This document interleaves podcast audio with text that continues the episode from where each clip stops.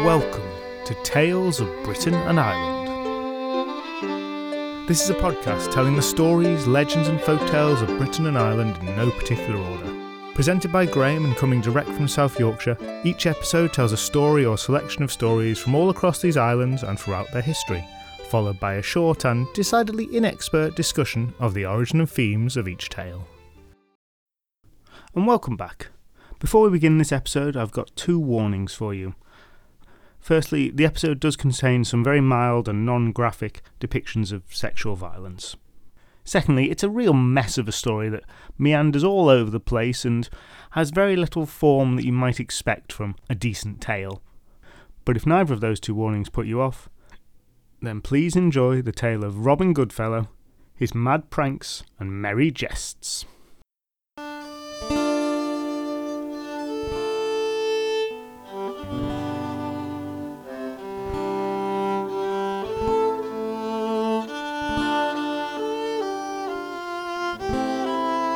"So, are you sure you don't know?" asked the midwife, for about the fourth or fifth time.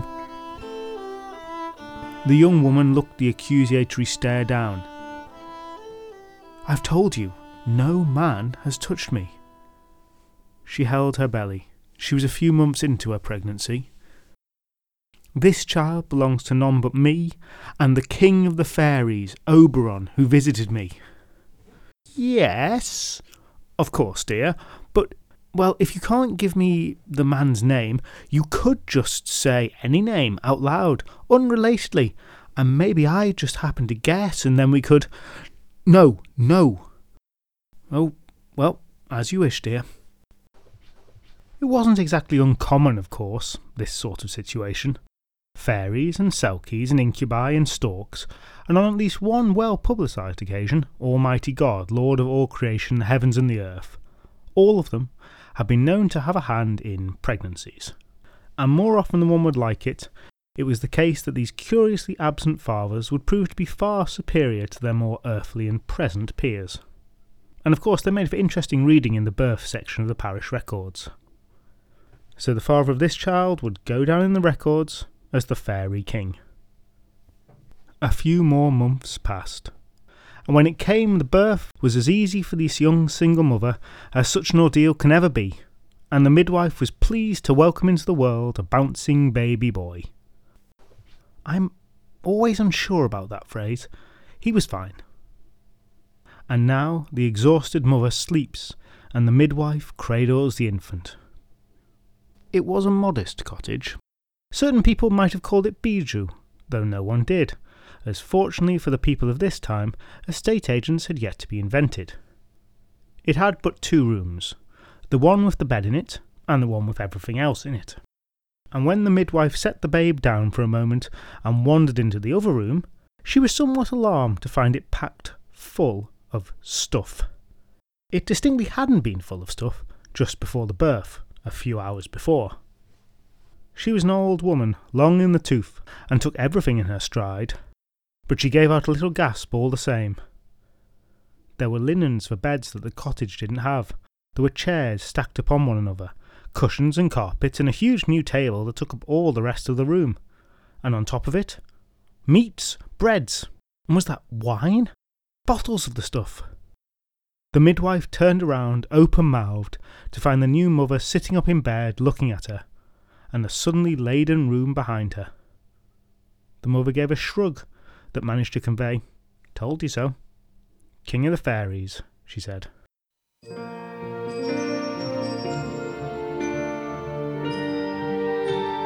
Mother and child soon found themselves very popular. People didn't bother to hide the reason for this, and they also completely disregarded all the many, many warnings that the culture had tried to impress upon them about eating fairy food. "It just turns up every night in the kitchen," they reasoned. "Wasn't necessarily fairy. Could be anything." "Yeah, there's the werewolf in Scotland that brings people fish," said one knowledgeable local. "Probably just that, not fairy food at all." "But this is Kent, and this isn't Yeah, but what I'm saying is, well, just eat it anyway." Fairies with children get a pretty bad rap, but in this case, the king was, well, He wasn't being present for the upbringing of his son, but he was compensating massively for this with all the gift-giving. And every day, when the wares didn't turn into ashes or toadstools or something, the mother was content enough. It could be far worse. Now the day of the christening arrived pretty soon for our young tyke, and on this day the mother, the clerk, and the priest, and all the new friendly neighbours, found an even greater selection of good cheer had turned up than they had grown used to. The gathered crowd saw all the fairy booze. Christening party time! And they did not hold back.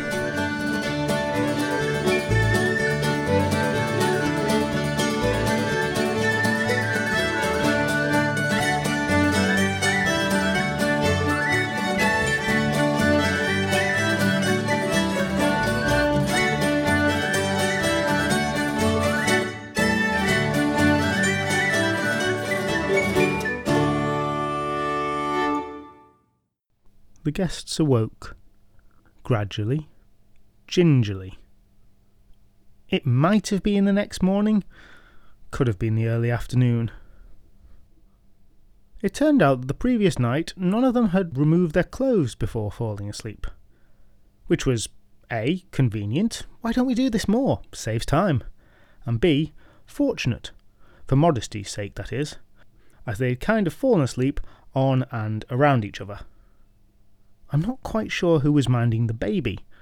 It wasn't the mother, who was in a similar state to that of her guests. But the boy was fine, which was a relief all round. "Oh, hey, what a night," said the clerk, before being uncontrollably and violently ill in the small space. "Ah, yeah, that baby, what a great baby he is," said one guest. "Yeah, 3 cheers for that.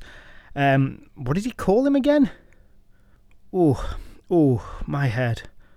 The baby's mother sat up, blinking, the world spinning. "Yeah, that baby, what did he call him?" asked another guest. Mum, who could barely remember her own name, which explains why I'm not using it, fished around in her head for the word.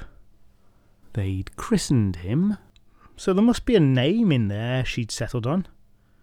She dived deeper into the murky recesses. What the priest said. "Priest, that name. You said, my son's name."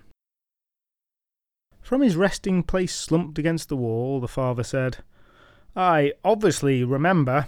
It would be began with a D, or could be a B," he ventured, in much the manner of an amateur mentalist desperately hoping for someone to bite. As this was all going on, the clerk, showing a certain presence of mind, reached around the floor for the book he always carried.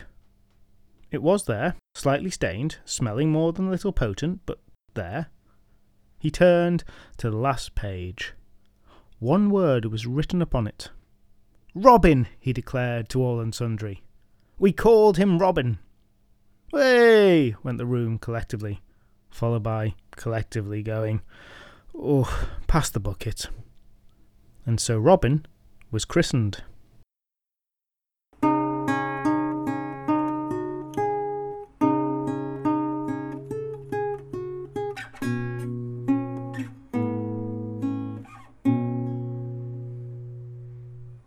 Unfortunately for the people of that small village, after the christening the fairy gifts dried up. Whether our fairy father didn't like the smell of the church on his son, or if he just got distracted with some other otherworldly business, we can't say. But from that night onwards, gifts failed to appear in vast piles. But the baby still needed bringing up, and the mother, unused to wealth, hadn't sensibly invested her fairy furniture in a trust fund. So back to work she went. And young Robin grew.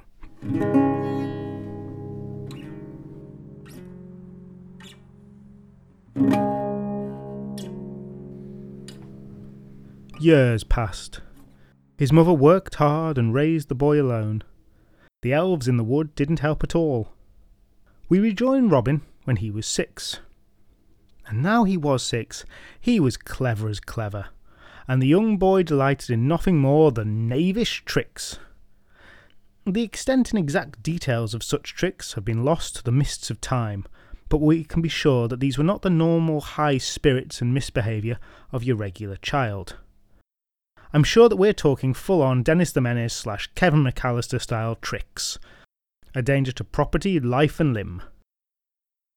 But Robin was smart enough not to be caught by the mother he still feared.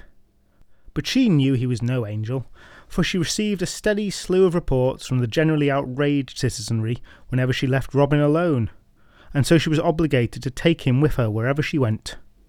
But even then, whenever her back was turned, we hear tell of funny faces being pulled, and the clapping of Robin's hands to his backside, accompanied by aggressive swaggering thereof.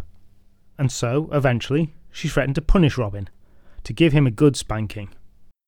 And, reasonably enough, yes, childcare standards have changed, and now such things might be frowned upon, and we would encourage use of reason, but even in these enlightened times, operant conditioning is still an acknowledged tool in the socialisation of one's children. And faced with the prospect of this, Robin did the only thing he could reasonably do as a 6-year-old. He ran away.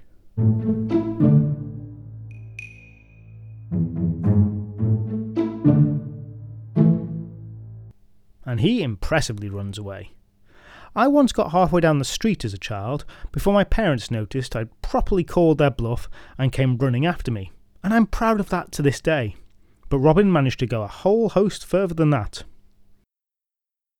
At this point, it's worth interjecting that, like a number of fictional child characters, cough cough, Fee and McCool, the process of ageing and maturity was, for Robin, more a tepid suggestion than an immutable law of nature, and one he had opted to ignore.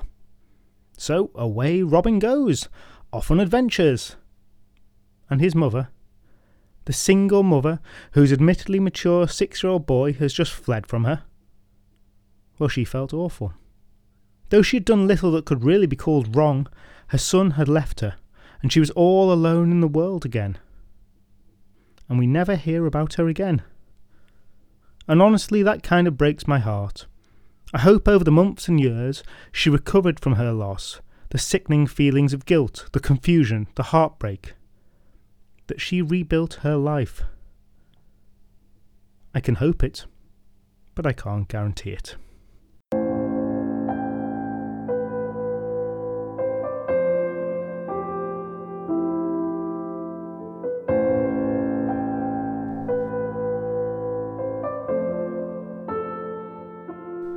But as for Robin, he was having a great time.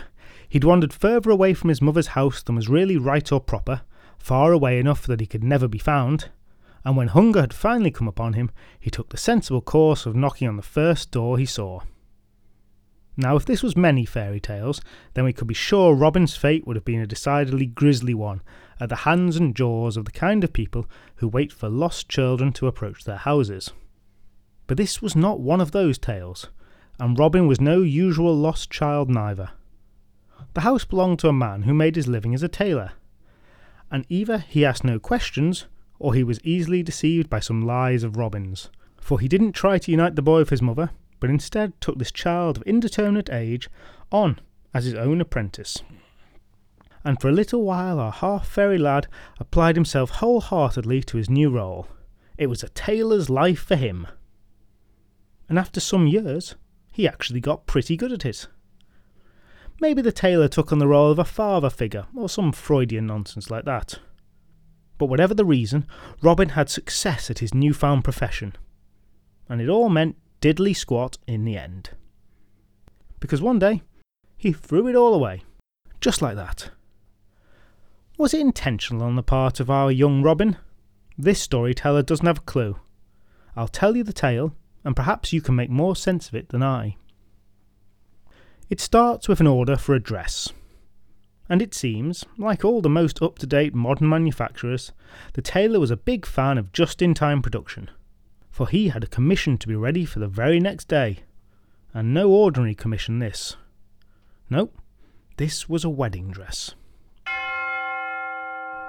Now, I don't know if the tailor had sat on the order for days, or if our bride-to-be was engaging in some kind of early medieval Vegas-style wedding shenanigans. But no matter the reason, it was tomorrow it had to be done by. Now, like a famous namesake, the tailor was swift, and he worked the whole day through. Robin assisting him as he could. However, it was an intense day of tailoring, well into the candle-lit night, and by the 12th hour our tailor's energy was, alas, quite failing him, and it is no good time to be working when your eyelids keep obstinately covering your eyes. But luckily by this point there was barely anything to finish off, and what there was easy enough that the young lad could assist.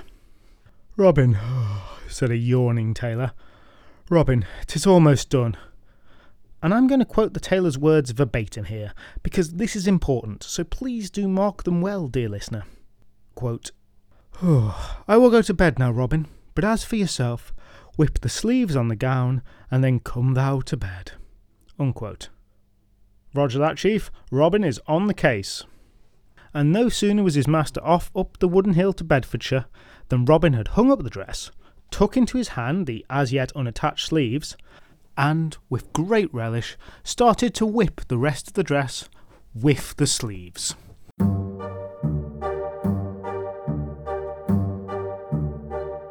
I know, I don't really understand it myself.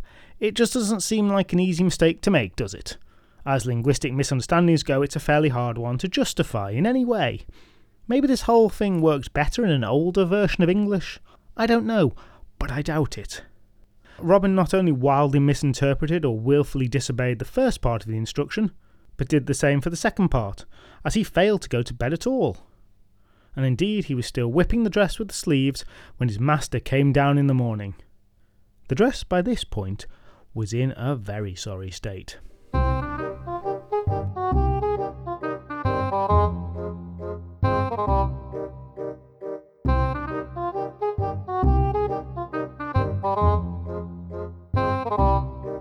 It's difficult to convey the full horror the man must have felt.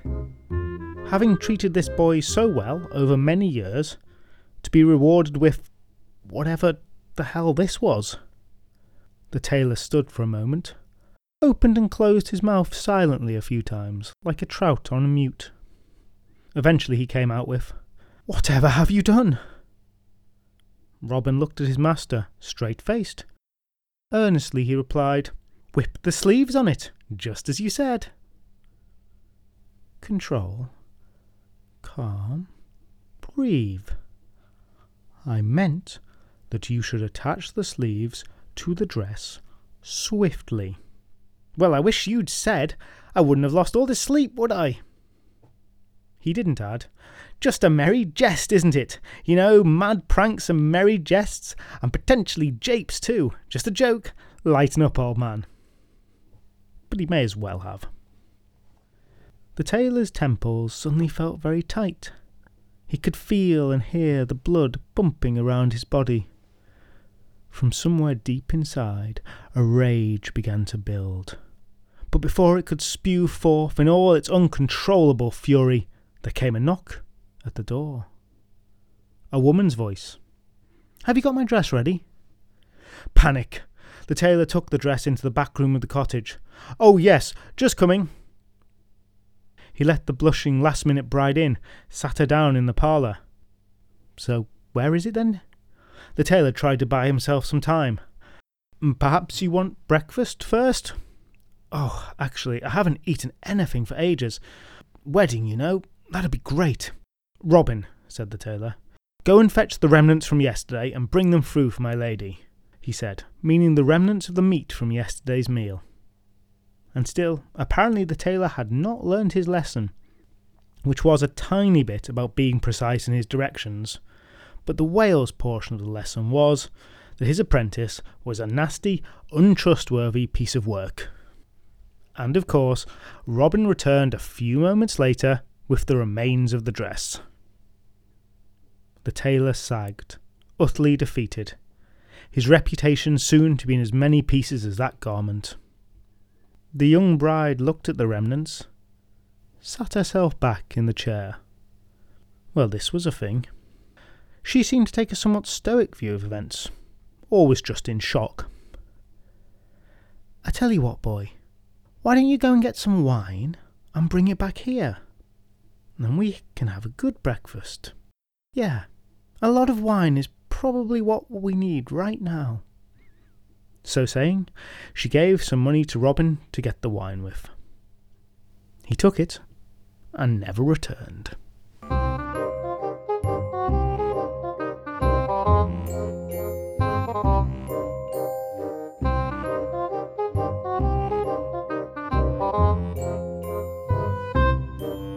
And now, if you're anything like me, you're really quite angry with this young man who has, for reasons barely comprehensible, caused great suffering to his real parent and now his loco parentis.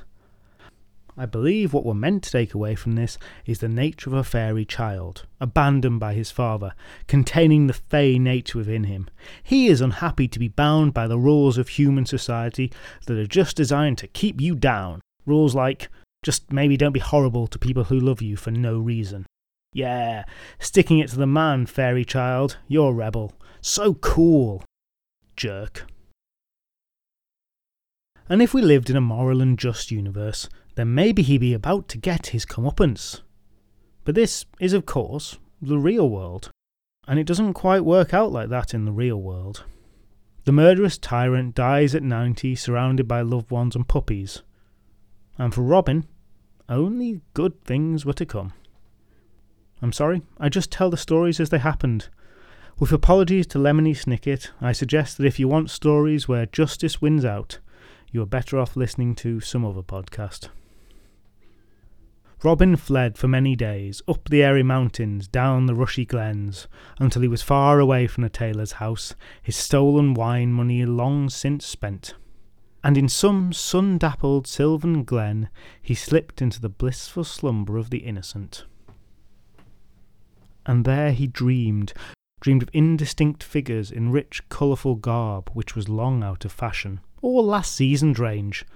And there was the most beautiful music so mesmerising and haunting, it seemed as though, in comparison, all the greatest musicians in the world were unto that player as a busker who plays for cheese and onions, which was apparently a thing at this time. These Morpheus-sent visions faded, as dreams do, and despite his best efforts to stay, Robin awoke, and next to him there was a scroll. It had not been there when he'd gone to sleep, scrolls being uncommon in woods. Robin jumped up, looked around alarmed, wide-eyed, but there was no one to be seen, no hint of movement from the trees. So after a couple of minutes of checking, he gave in to the inevitable. Probably assumed a bird dropped it. A secretary bird, maybe? No, rubbish, forget I said that. And he opened the scroll.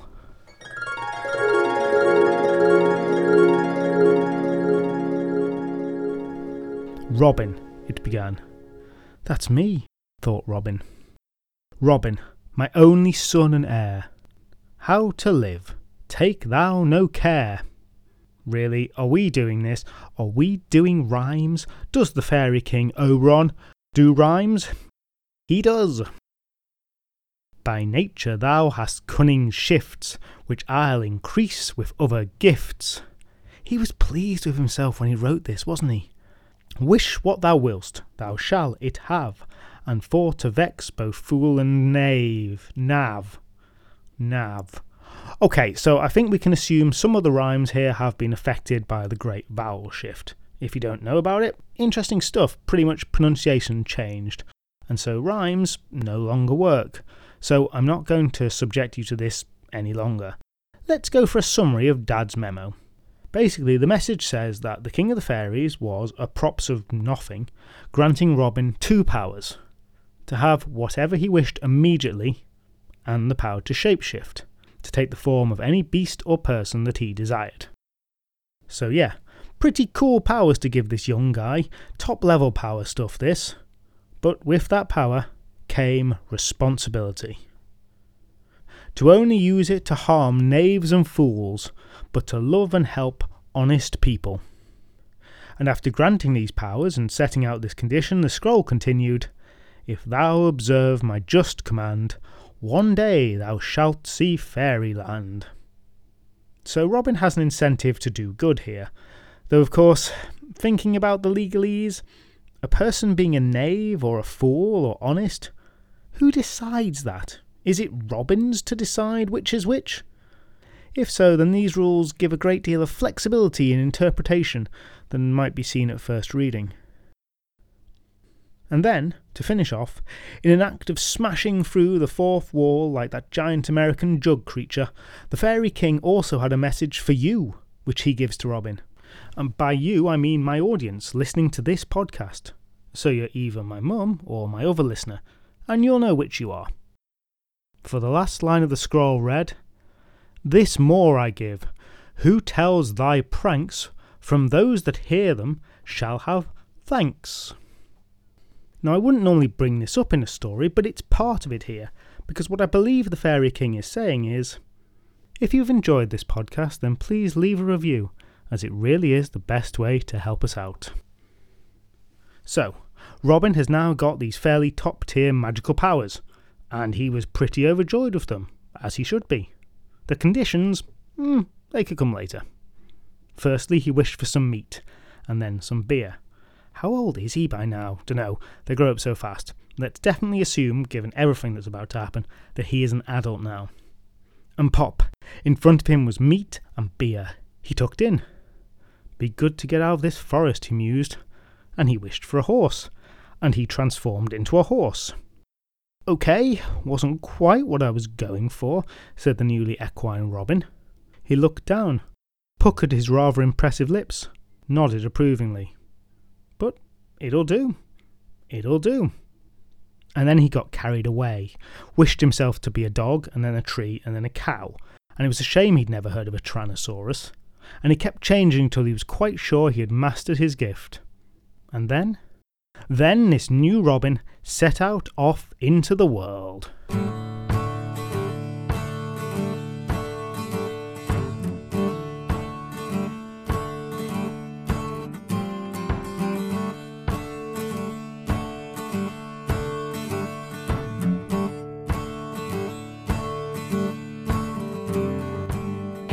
And the tale now kind of breaks up into short episodes, vignettes, or perhaps sketches from a particularly vulgar and slapstick-oriented show. From the time before sketch shows got all postmodern, ironic and self-referential, and instead they stuck to mother-in-law gags, and that bit with one man carrying a plank, turning around and hitting another man in the face. The classic material, you know. Well, yes, it's like that. We won't touch on all of these in detail, but we'll sample a few. For within them are the mad pranks and merry jests Robin is so famed for. First up, Robin fell straight into his new role as hero. Crossing a field, he heard a cry, a dame in peril. In double quick time, he ran to the sounds of the screams and was horrified to find a man forcing himself on a terrified woman. Yep, this gets both dark and silly. Oddly enough, Robin chose to transform into a rabbit at first and ran between the attacker's legs. As soon as he was placed there, he transformed again into a horse. It is difficult to overstate the deleterious effects of a rabbit transforming into a horse at great speed directly under one's crotch, and there came a sickening crunch of bone and other body parts. But Robin wasn't done yet, and now it's the man's turn to scream as the Robin/horse bore him away and tipped him into a thorny hedge with some force, adding some deep gouges to the man's already quite serious injuries. I imagine that while grateful on one level, the rescued woman also screamed at seeing this magically appearing horse. But in true superhero style, Robin didn't hang around to sort anything out. He gave a winning smile, which is easy as a horse, let out a ho ho ho, and away he went. And yes, the ho ho hoing, he had that many centuries before a now more famous ho ho hoer. Robin Goodfellow is the original hoer, that other dude, just a pretender. Next up, Robin completely abandons his heroics. It was night, and a bunch of men had been making merry with their sweethearts, and now they all traipsed home together. I don't understand the logistics of where they'd been and why they were all coming home together, but they were. Big group of them strolling across the moors, slightly the worse for the drink, and following the lights to their own village.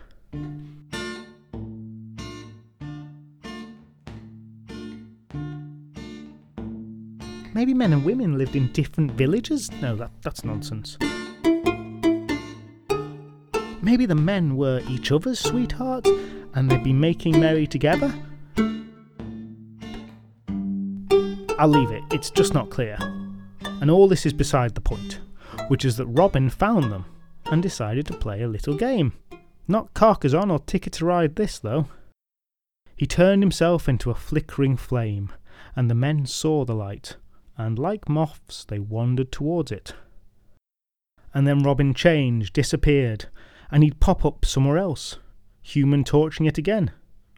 And they followed him again, because that seemed like the best option. There's a lot about this story I don't understand. If you have answers, please put them on a postcard and don't make them too obscene. And so it went on, during the night, the men freezing, terrified, stumbling around the moors, following the ever-flickering flame.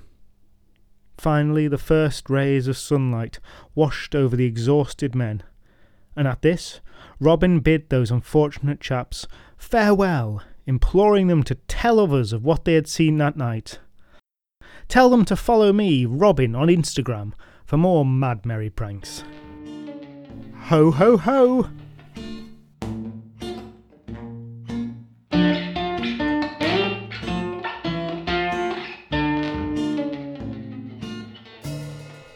And that's the end of that story.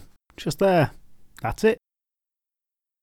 This seems like a moment to pause and to revisit those conditions attached to the gifts of power. Punishing knaves. Not clear how we're doing that here, Robin, unless there's some non-fairy-like puritanism about unwedded relationships, and that doesn't seem likely. No, you just kind of tormented some people for fun using your powers. Still got to keep them though, didn't you? But to give him his due, in his next adventure, if you can really call it that, Robin would make up for this. I feel like some of these should have titles. Robin and the Maid. In the deeply patriarchal society of pre-modern England, it was usually pretty shocking to be a woman. We've already seen that in this story, with an attempted rape and with a fairy abandoning a young woman to raise a rather horrible child all alone. And we're going to turn to a young maid. Anne. Anne's domestic situation was not ideal.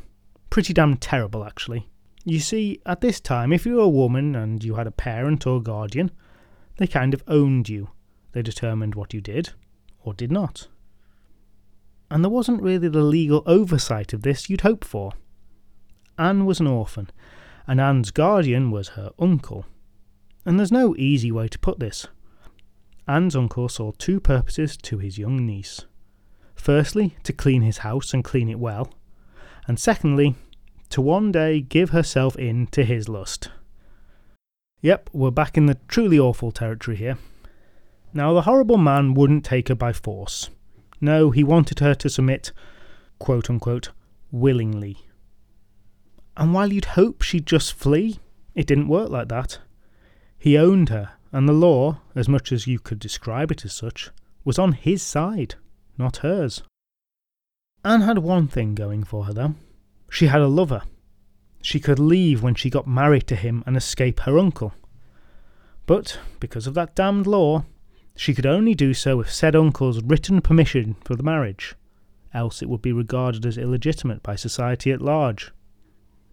And the uncle had set down a condition for her to be allowed to wed. A condition just as unpleasant as you can imagine. Fortunately for Anne, our mercurial fairy vigilante happened to pass by her and her lover discussing the unfortunate situation in the woods one day. He leapt out from behind a tree. "It is I, Robin. I've heard your tale of woe and I can reassure you, I am here to help." The two regarded him much as people in an advert do when a branded mascot shows up and offers to solve everyone's problems through the medium of an obnoxious song about the benefits of a retail comparison service. You know, they were mostly startled, terrified, now unsure of the rules of reality, but also a little curious. And these two weren't just potentially going to save £2.50 a year on their car insurance. "It is not right that you two should be kept apart by such a rascal. Mark my words, you shall be happy and together." But how, sir? I must work for my uncle every day. I scarce have moments away like these. And he has his awful lust." She shuddered. "I shall see to your work and to this whole problem, I promise you. But don't ask me how or question whether it'll be done or anything. No, you just take yourselves off for 24 hours and in that time find someone to marry you. Or," Robin corrected himself, "do whatever else you might want to do. Your choice." Anne opened her mouth to answer and ask more questions, but Robin ploughed on. "Now, if you don't take this opportunity, don't accept my offer, then never expect to get the happiness you deserve. I am the one who loves honest men, true lovers, good fellows, good wives, good meat, good drink, and all things that are good, but nothing that is bad." Robin was suddenly engaged in some serious personal brand building here. "For I am Robin, Robin Goodfellow, yes, and you shall see I have the power to keep my promise to you. So use this time well, and tomorrow your lives will be changed." Now, they might have been sceptical. They probably were sceptical. But when Anne went to reply, Robin turned himself into a horse and rode off in the direction of her house. And that was the kind of practical demonstration that did more to convince than all the words in all the party manifestos in all the world. Anne and her lover, alone again, turned to each other, astonished. Well, let's get on with it then. And within a few hours they'd found an old friar who'd married them on the spot, they hadn't ordered the dress from a tailor with a fairy apprentice, and they'd settled down for the night, in some inn with their own modest wedding feast. I really admire their efficient practicality, though I imagine at the back of their mind they were wondering whether our flamboyant shapeshifter was really going to deliver the goods. Robin Goodfellow, as per the appellation he had just awarded himself, was on the way to Anne's house. When he got nearby, he did his mystique shtick and became the very spit of Anne. After receiving a stern chiding from the uncle for being out so long, Robin fell to doing all the chores that the man demanded from his niece, and being magical, he did them all pretty fast. So the uncle came up with more chores. He wasn't about to let Anne off for the evening. She might use it to go out. And even though it was far more work than was humanly possible in a night, Robin had it all done in a jiffy. The next morning he popped out briefly to visit the newlyweds, appeared to them as a bird or something, and gave them a thumbs up with strange thumbs at the end of his wings. "It's going to plan!" And then he disappeared off again. Whether this reassured or worried them, I don't know. When Robin got home, the old uncle was amazed by all the work that had been done, and was feeling better disposed to his niece, and even praised her. In response to this, Robin, toying with the man, took the opportunity. "Uncle, there is something I would like to ask you, if I may." Look, I'm going to keep this bit short, because squick factor, but basically, Robin/Anne offers to give the uncle what he wants, as long as he first signs up to a document that says he gives his full and unequivocal support to her and her lover to get married, and that to sweeten the deal he also agrees to give the couple £10 to set them up in life. The uncle agrees to this immediately. He gives the money, signs the letter, drops his trousers, and then goes to embrace his niece to seal the deal.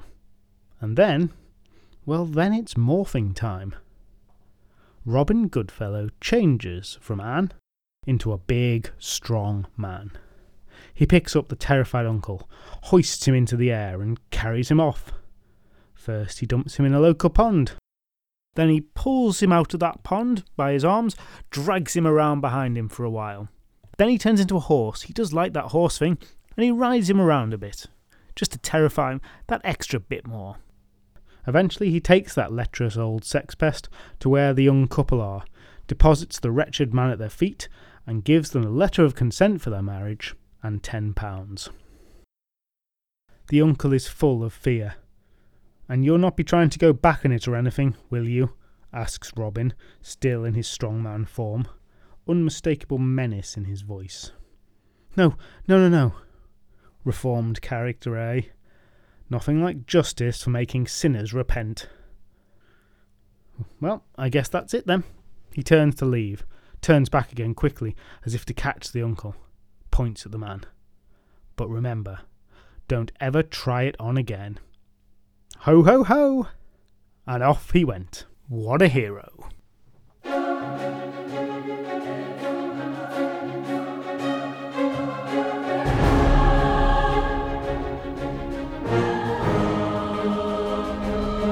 Now at this point in the stories, you might be considering his powers could essentially end world hunger, clothe the poor, he can create whatever he wants. Surely Robin has the power now to single-handedly alter the fate of humanity and usher in a brave new world where the problems of scarcity are solved. Should he be really just japing around like this, taking on low-level villains? I suppose it's the Batman problem, writ large. And yes, he has those powers, but he's not about that. What he is really about is being capricious. So, this unmistakably good deed done, what does he do next? Well, we find him in the house of a weaver, being an apprentice again, working at the loom, learning to weave. You might be saying, odd choice for a virtual demigod of all the powers of John Carpenter's The Thing and many more besides. And yes, all agreement here. But you see, the weaver had a wife, and Robin had rather taken to her. And being in her house, posing as a normal human, not creepy at all. Eventually, after she showed no interest in him, he sang her a song. It's pretty much a song about why women were awful. I'm not going to repeat it here.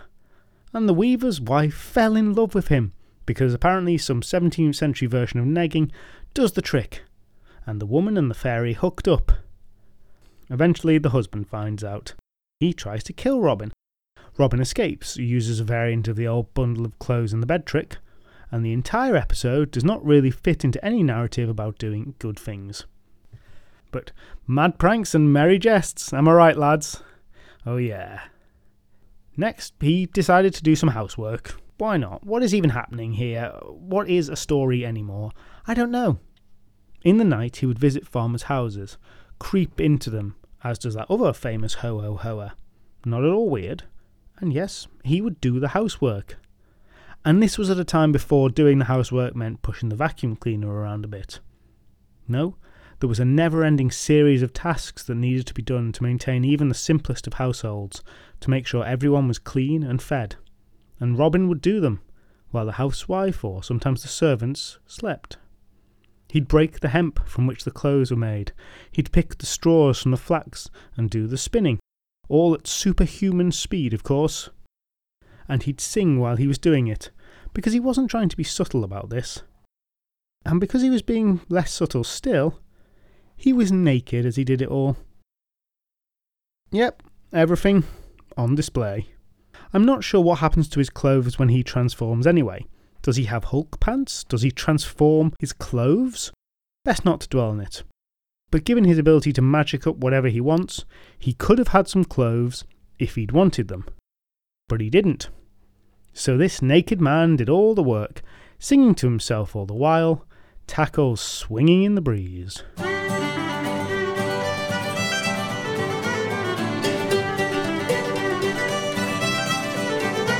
Naturally, this attracted attention from the maid of a particular farmhouse, and seeing him there, she decided that what he really needed was a set of new clothes. Well, any clothes. She bought some. She set them down for him as a gift, and indicated that they were for him.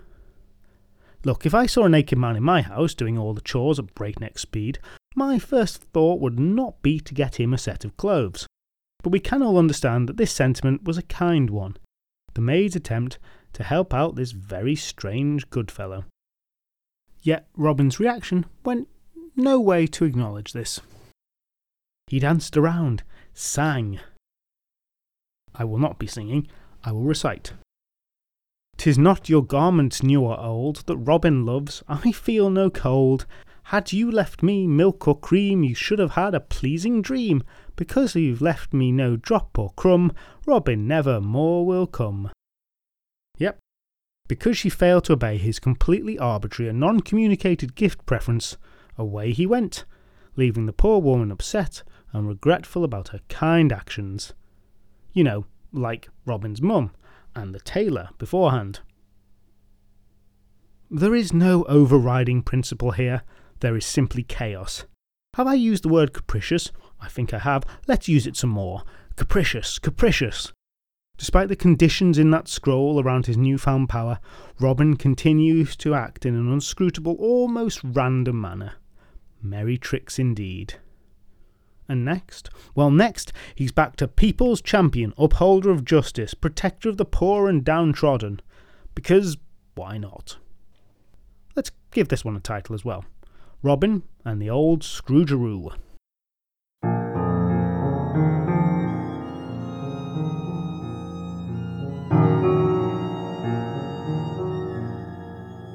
A rich moneylender dwelt in a town, and he was penny-pinching to a fault, hoarding his wealth like some loathsome dragon. This was not just a problem for all those in his town who had to watch him get rich, but even for him himself, as he was overcome with that sickness that loves money over its utility. He would eat barely nothing, heat his home with a fire so small that it could barely roast a single sausage, and his clothes and his house he let to ruin.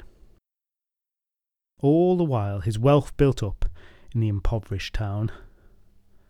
"I'll teach him," thought Robin for some reason, and whipped out the old Scooby-Doo Scrooge Edgar Allan Poe triple. You'll see what I mean. Firstly, he took the shape of a huge raven, black and awful.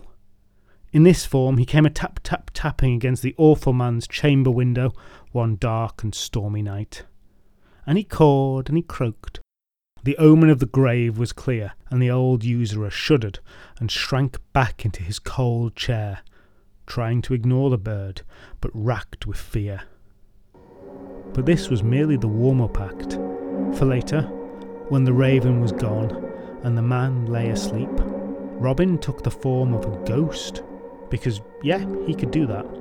And this was medieval ghost, so think less spooky sheet and more awful glowing skeleton with bits of flesh and skin hanging off it. Proper terrifying stuff. Medieval ghost did not mess around. As this ghost, he stood at the end of the bed, waiting for the man to wake up. Robin coughed. Robin wished for and produced a burning torch to appear in his skeletal hand. The man was suddenly awake, saw the vision at the end of his bed, and understandably, was out of his mind with fear. And you know by now that Robin likes to impart lessons through doggerel verse, a trait inherited from his father. So, there's some poetry, which actually pretty much all scans. "If thou stirrest out of bed, I do vow to strike thee dead. I do come to do thee good," said the grinning skeleton. The content clashes with the mode of delivery here. "Recall thy wits and stark-old blood. The money which thou dost up and store in soul and body makes you poor. Do good with money while you may. Thou hast not long on earth to stay. Do good, I say, or day and night. I hourly thus will thee affright. Think on my words, and so farewell, for being bad, I live in hell." So yeah, full-on Scrooge here, and as an aside, I was genuinely interested to find this much older tale so close to that story. After delivering this little message, Robin the ghost promptly disappeared. There were carrots and sticks there, but the stick clearly played the far more prominent role, and the terrified man was well aware of it, and the next morning he was ordering roast turkeys all over the place, and very soon was a completely reformed character, loved by all. Shame there's not a few more ghost fairies around for the 1% today, eh? And Robin was off again, and look, here's just an overview of some of the stuff he got up to. He punished a landlord who gave short measures. He would pretend to be a chimney sweep at night, looking for business, but when anyone asked for his service he'd run away, ho-ho-hoing. Hilarious.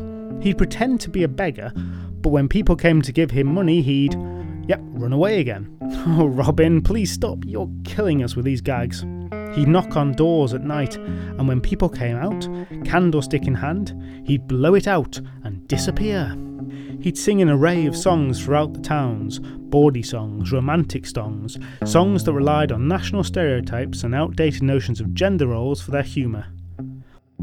How mischievous this fairy minstrel was, never accepting payment for these ballads he belted out, but changing into some beast or other and running or flying or swimming away. Look, I tells it as it is, I don't chance to explain. One occasion when he was doing some impromptu ballading is worth a particular note. Off to a wedding Robin went. Doesn't matter whose. He might have Mission Impossible the face to get in, but get in he did. And what do all weddings need? Obviously, a cheesy disco. Now, unfortunately for those involved, it will be many years before such entertainment was invented. But Robin was there to provide this age's equivalent of the bride's pushy uncle, his record collection, his barely used decks, and the argument about just using someone's phone and the venue's sound system instead. But we promised him years ago. Just let him do it, okay? So anyway, Robin is at this wedding, which is full of young lusty lads and pretty lasses. He has taken the form of a fiddler. I mean, that's really just being a fiddler, isn't it? Unless maybe the fiddle itself is part of the transformation and is attached. But doesn't matter. By the by, he is banging out tunes on that fiddle like he's Johnny from Georgia and Vanessa Mae rolled into one. During dinner, he was called upon to sing one of those slightly risque songs. All cheating wives being caught in flagrante delicto and such like. Cuckolding, back at this time period, was the hot comedy topic. And everyone is loving it. There's dad dancing, there's flirty bridesmaids, Gran's had too much sherry and is getting loud, and there's tunes and singing until candlelight. It's great. And then, oh, he just had to spoil it all. You know, with mad pranks and merry jests. Our friendly fiddler made himself scarce, became barely visible in fact, and blew out the candles.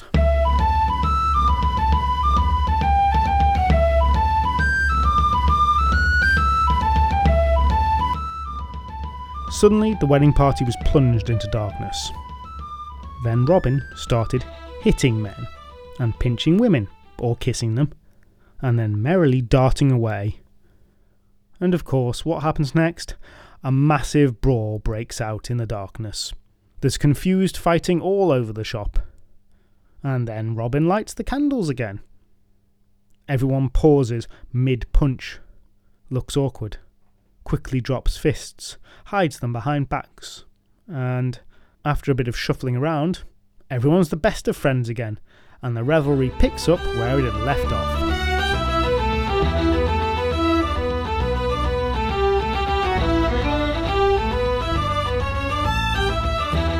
That's just standard wedding behaviour, you might be saying. That's just people for you, no fairy needed. And it's certainly plausible to suggest there may be metaphorical elements to many of the tales of Robin. But for the purposes of this story, it's all very real. And Robin made things first good, then bad, and has probably got the real wedding fiddler bound and gagged in a broom closet, so remember that. And what happened next was not so potentially metaphorical. As the wee hours of the morning were reached, the final dish was brought out to those still surviving. It was a huge posset, enough for all the party. A posset, you ask? It's basically a creamy, sweet, lemony, trifly drink thing. That kind of sums it up. It was your big dose of sugar to take the edge off the alcohol before you fall asleep. And Robin saw it, and his eyes lit up. He wanted it all. Wanted it all despite the fact that he could literally wish such a thing into existence. Yeah, haven't used that power much, have you, Robin? And he didn't break that trend now. Nope, he wanted the posset. And to get it, he turned himself into a bear. In the middle of the wedding party. A big, fearsome, terrifying, awful bear.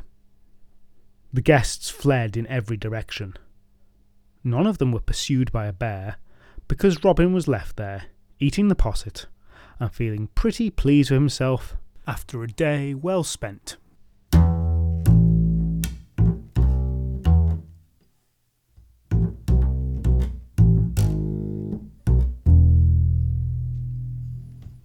he left without taking payment, which one teller of this story seems to kind of praise him for, but given he's just nicked their food, started a brawl and terrified the bejesus out of them all, well, it doesn't seem that generous to me.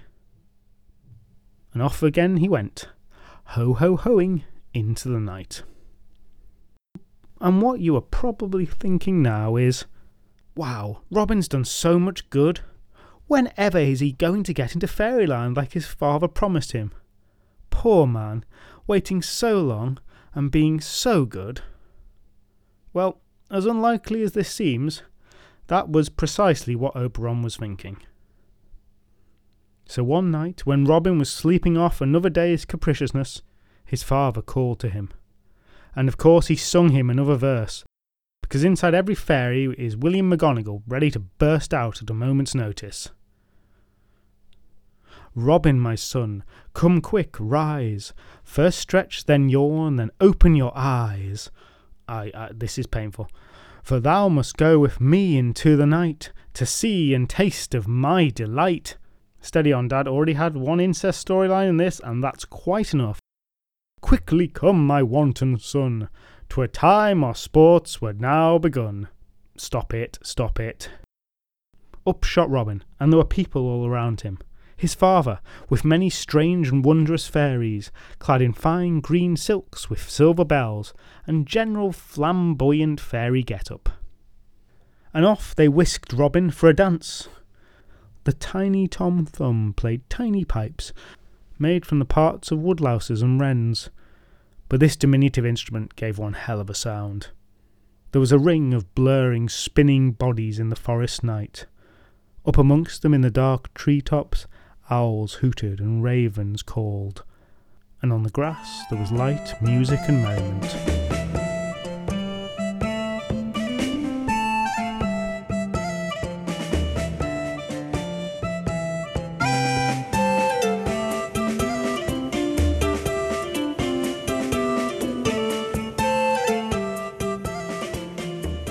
And what happens now is kind of like, well, it's like that first day induction in the office where you meet everyone and get told their names and what they do, and you kind of nod along and forget. If, instead of Ahmed from sales and Janet from operations, it was, well, all the denizens of fairyland. And in case you've still got images of the fairies or the elves, as we discussed all the way back in Thomas the Rhymer, this isn't like that. These fairies are a mishmash of different beings. Yes, some of them are kind of humanoid elves, but there's also tiny little brownies and horrible goblins and everything else aside. And they're all going to tell Robin exactly what their role is in the great fairy corporation. Hello, Robin. I am the unimaginatively named Pinch, and I do as my name suggests. I creep around at night, and if the door of a house is left open, in I go, and I find whoever left it open, and I pinch them. Pinch, pinch, pinch. I genuinely can't recite this bit without doing little pinchy crab claw motions with my hands.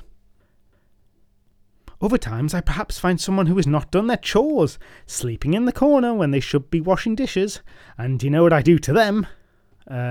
Pinch them? Asked Robin. No, Yes, pinch. How could you tell? Pinch, pinch, pinch, till they're black and blue. Lazy so-and-sos. And if someone goes to bed with their stockings on, well, I will not have truck with such beastliness. Pinch, pinch, pinch, slovenly stocking sleeper. Ha ha! But I never do any pinching to good people, just the bad, slovenly ones. And I am Patch, and I creep around at night looking for lazy, slovenly types. Those who don't comb their hair, for instance. I cut their hair really close, or cover their hair in pitch, so they have to do it. And what does Patch do to people who don't feed their dogs? I'll cover them with grease and soot. Okay. And I am Gull, and where mortals keep their beds, I walk abroad. So you creep around at night like the others? Well, yes, I suppose that's one way to put it. But I do like all the really dark stuff. Like all that pinching and sooting stuff.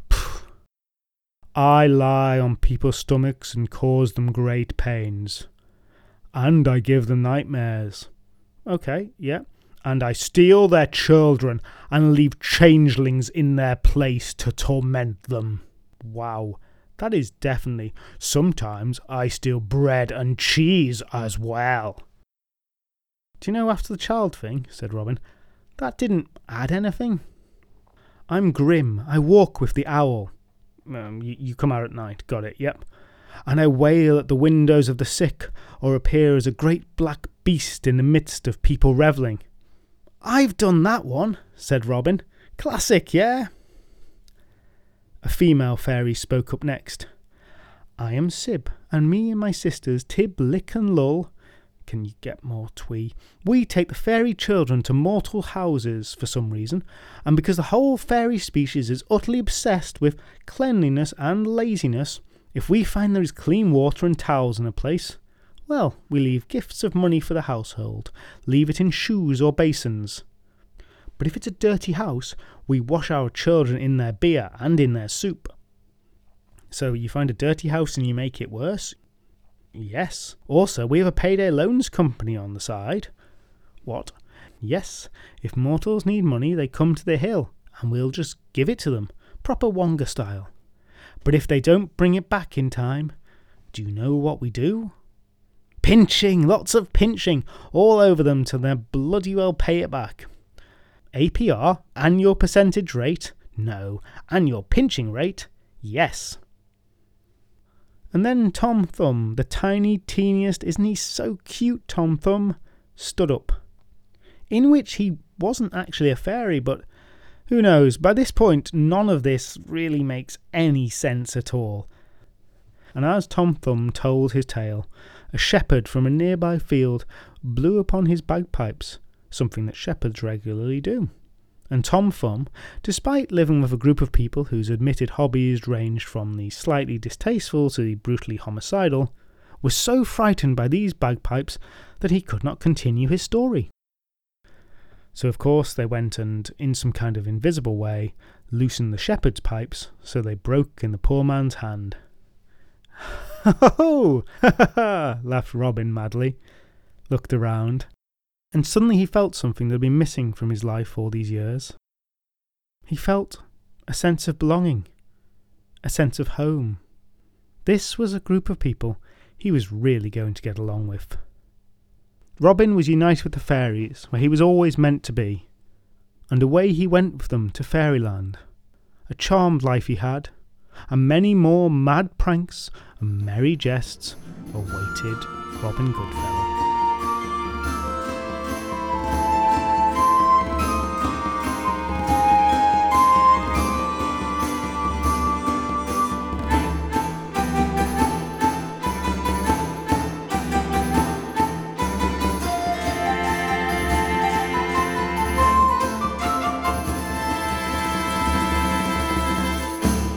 Well, that was kind of a hot mess, wasn't it? And also the longest single episode on this podcast, despite my promises. And can you tell I'm becoming less sure about the methods I'm using to choose these stories and my editing process? But let's set that aside for a moment and delve into some of the history of this story. And despite its peculiarities, this is one of those stories where to fully place it into its appropriate context requires probably years of research and volumes of books to be written about it, and I'm going to try and condense that down to some major points here. One of the reasons I did pick this story is because, odd as it is, within this tale are a whole host of other stories that really have helped form fairy lore in Britain. They're a kind of good representation of British fairy stories, though probably not the Robin Goodfellow element of them. But let's set that aside. The raw facts of the story I've just told is that it's a shortened version of a 1628 manuscript, Robin Goodfellow, His Mad Pranks and Merry Jest, from which, as well as removing a framing narrative with a strange bit about Kentish long tales, I've also removed all the songs. Now, according to some work done by podcast favourites Victorian folklorists, some version of this tale was printed well before 1588, though how close the versions printed then were to this version, very difficult to tell. This manuscript has a very particular interpretation of Robin Goodfellow character, who evidence rather suggests was widely known as a folkloric figure, and in fact just a character in lots of popular stories. So some form of Robin Goodfellow was generally in the zeitgeist and used by lots of different writers, and it's at this point where lots of people might be shouting at me, Shakespeare. And yes, we definitely need to mention Puck here. So Shakespeare's Midsummer Night's Dream was written in 1595 or 1596, so it predates the manuscript we're referring to here by a significant period of time, some 30 years or so. So it's very likely that these tales are influenced by Shakespeare's interpretation, but also that they both have a common source in this general idea of Robin Goodfellow. So, to back up a bit, particularly if you're not familiar with the work, A Midsummer Night's Dream has a character called both Puck and Robin Goodfellow at different times. Now, the Robin/Puck in Midsummer Night's Dream is simply a fairy. There's no human origin story like there is here. But he does all the same kind of things that our Robin does, plus a lot of those things that were mentioned at the end of the tale that the other fairies did. Generally tormenting humans, playing merry pranks and tricks, and also being Oberon's right-hand man, rather than his son. So yes, they're probably both using Robin legends. The very earliest mention of Robin in print is 1531, but various bits of text basically make it pretty clear that stories of Robin were well known, at least throughout the 1500s. Now, Robin, and more particularly these stories, fit into a much wider fairy mythology. And to understand what these stories are, we really need to look at this, because both Robin in this story and Shakespeare's Robin are kind of at a critical point of change in fairy lore, and Robin is a great example of that change, where lots of mythologies which were kind of disparate are pulled together into a certain idea of fairies. The history of fairies, elves, and all the associated creatures, which we tend to kind of group together, is very complicated, and contains many threads, some of which are quite disparate. Now, what do we even mean when we're talking about fairies? Now, there's no strict definition, but I've kind of got my own, at least as far as the folklore of the British Isles.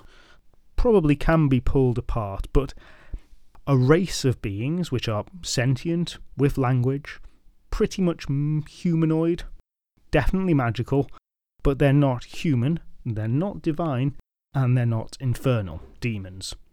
They're something else. That's the category of things we're talking about here, but does that even really make sense as a category? We're just lumping everything in together. And the reason we do that is probably something to do with how all those tales came together. But what do you have feeding into that idea? To really race through this, and just to concentrate on the British Isles again, you've got elves, which are Germanic or Norse, Germanic and Norse in origin, and they seem to have some association with illness earlier on, and later elves are also seen as inhabiting a courtly otherworld, which is itself reminiscent of bits of Celtic mythology as well. And these elves have been around well over 1,000 years. You've then got, for want of a better description, non-Christian nature spirits of inconvenience, maliciousness, nastiness. These are creatures like the Tolo of Teg of Welsh folklore or the Piskies of Cornish folklore. They steal children, they lead travellers astray, they make cows sick, they do 101 other things that you don't want happening in your life. But you've also got the helpful version of them, that is, the brownies or portunes, half-spirits that keep your house clean, that if you reward them, they will reward you. And of these kind of spirits, well, we've got writers in the 1100s and 1200s talking about belief in them and giving accounts of them. To add into this mix, we also have beings specifically from Celtic mythology, who might be considered gods, but mostly fit into a slightly different category. The She of Irish mythology are probably the most prominent here, living in their otherworld in the barrows and occasionally interacting with humans. There's also a kind of literary fairy, or indeed elf, which is knocking around between the 12th and 15th centuries in many tales, so a few hundred years there. They crop up in romances, Take Oberon, for instance. He first crops up in an epic French poem, as well as today's story in Shakespeare's version, and there he's basically a magical dwarf. And at some point he's said to be the child of Morgan le Fay and, get this, Julius Caesar, which is one hell of a family. Morgan le Fay, as the name suggests, also fits into this category. A legendary, descended from fairies, it's a bit unclear, but she's very magical, kind of human character. And on top of all this, you've also got similarish creatures to lots of these categories that come from classical religion and mythology. Greece via Rome to Britain.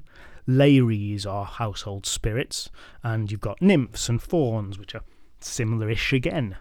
And I've realised we've not even talked about green man iconography. What's the point of all this rambling, and how does it relate to the story we've told today? So the major takeaway is that there are lots of diverse legends, folklore, stories that are separate from each other to a greater or lesser extent, but which at some point, before our story, get mashed together to create figures like Robin Goodfellow or Puck, who essentially try to embody all these disparate traits in one character. Which is probably why the whole thing is a kind of narrative mess. It's really lots of different stories, but just with one face put to them. This is why Robin is so capricious, why he leads people astray like a will-o'-the-wisp, but also does the cleaning like a brownie. He's just a kind of blank slate on which these legends have been written. And, probably at least in part because of the oversized importance to English culture of the Elizabethan and Jacobean stage, in particular Shakespeare, this idea of fairies has kind of stuck around as embodying all these tropes, and Robin Goodfellow is a prime example. He is the type case of a whole load of traditions inelegantly sellotaped together and just about holding. And that was the story you heard today. So I hope this whirlwind pop folklore thesis of mine kind of makes some sense. As always, please bear in mind that this section is referred to as decidedly inexpert for a very good reason. There are lots of good sources on the internet about fairy lore. Start with Folklore Thursday or British Fairies if you're interested. Now at this point I'd normally discuss the story itself, but I think you probably got most of my impressions going through it. I could see how, in the right context, it was probably quite funny and even engaging, especially if performed with the songs, which I left out not only because I can't sing, but also because they're mostly horrendously misogynistic and otherwise problematic by modern standards. So we'll leave it there. I hope you enjoyed it, despite everything. Just one small thing to add before we go. The podcast has begun to receive a couple of requests for a Patreon or something similar, and this is surprising, absolutely lovely, and kind of weird, but it's a really nice feeling, and following that I'm looking to get something set up very soon. Any small amount that I did get from that I would put back into the podcast and enhance it in some way. Separately, I'm already considering commissioning art for some of the rarer tales that we've told, a lot of which really haven't been illustrated much since the early 20th century, and anything we do get will probably go to support that. But thank you so much to everyone who has reviewed the podcast. That is probably the most helpful and also the nicest thing you can do, and I really appreciate reading every review. Okay, we're pretty much done. Ho ho ho! Next time, on this irregular release cycle, we'll have a few different tales about the oldest traces of humanity on these islands. Mysterious, ancient, or just some people trying to enjoy themselves on a Sunday. Yep, we're talking stone circles. You can follow Tales of Britain and Ireland podcast on Twitter, Facebook and Instagram. There's also a website, talesofbritainandireland.com. where there's a page for each episode which contains more information, including illustrations, asides and recaps, along with other additional bits and pieces to explore. The intro music was written and performed by Alice Nichols, and you can find all the other musical credits on the episode page on the website. If you enjoyed this podcast, then please do share it with others or give it a review, as those really are the best ways to help us out. You can also join Tales of Britain and Ireland on Patreon to get extra members episodes. Thank you so much for listening, and I hope you'll join me again soon.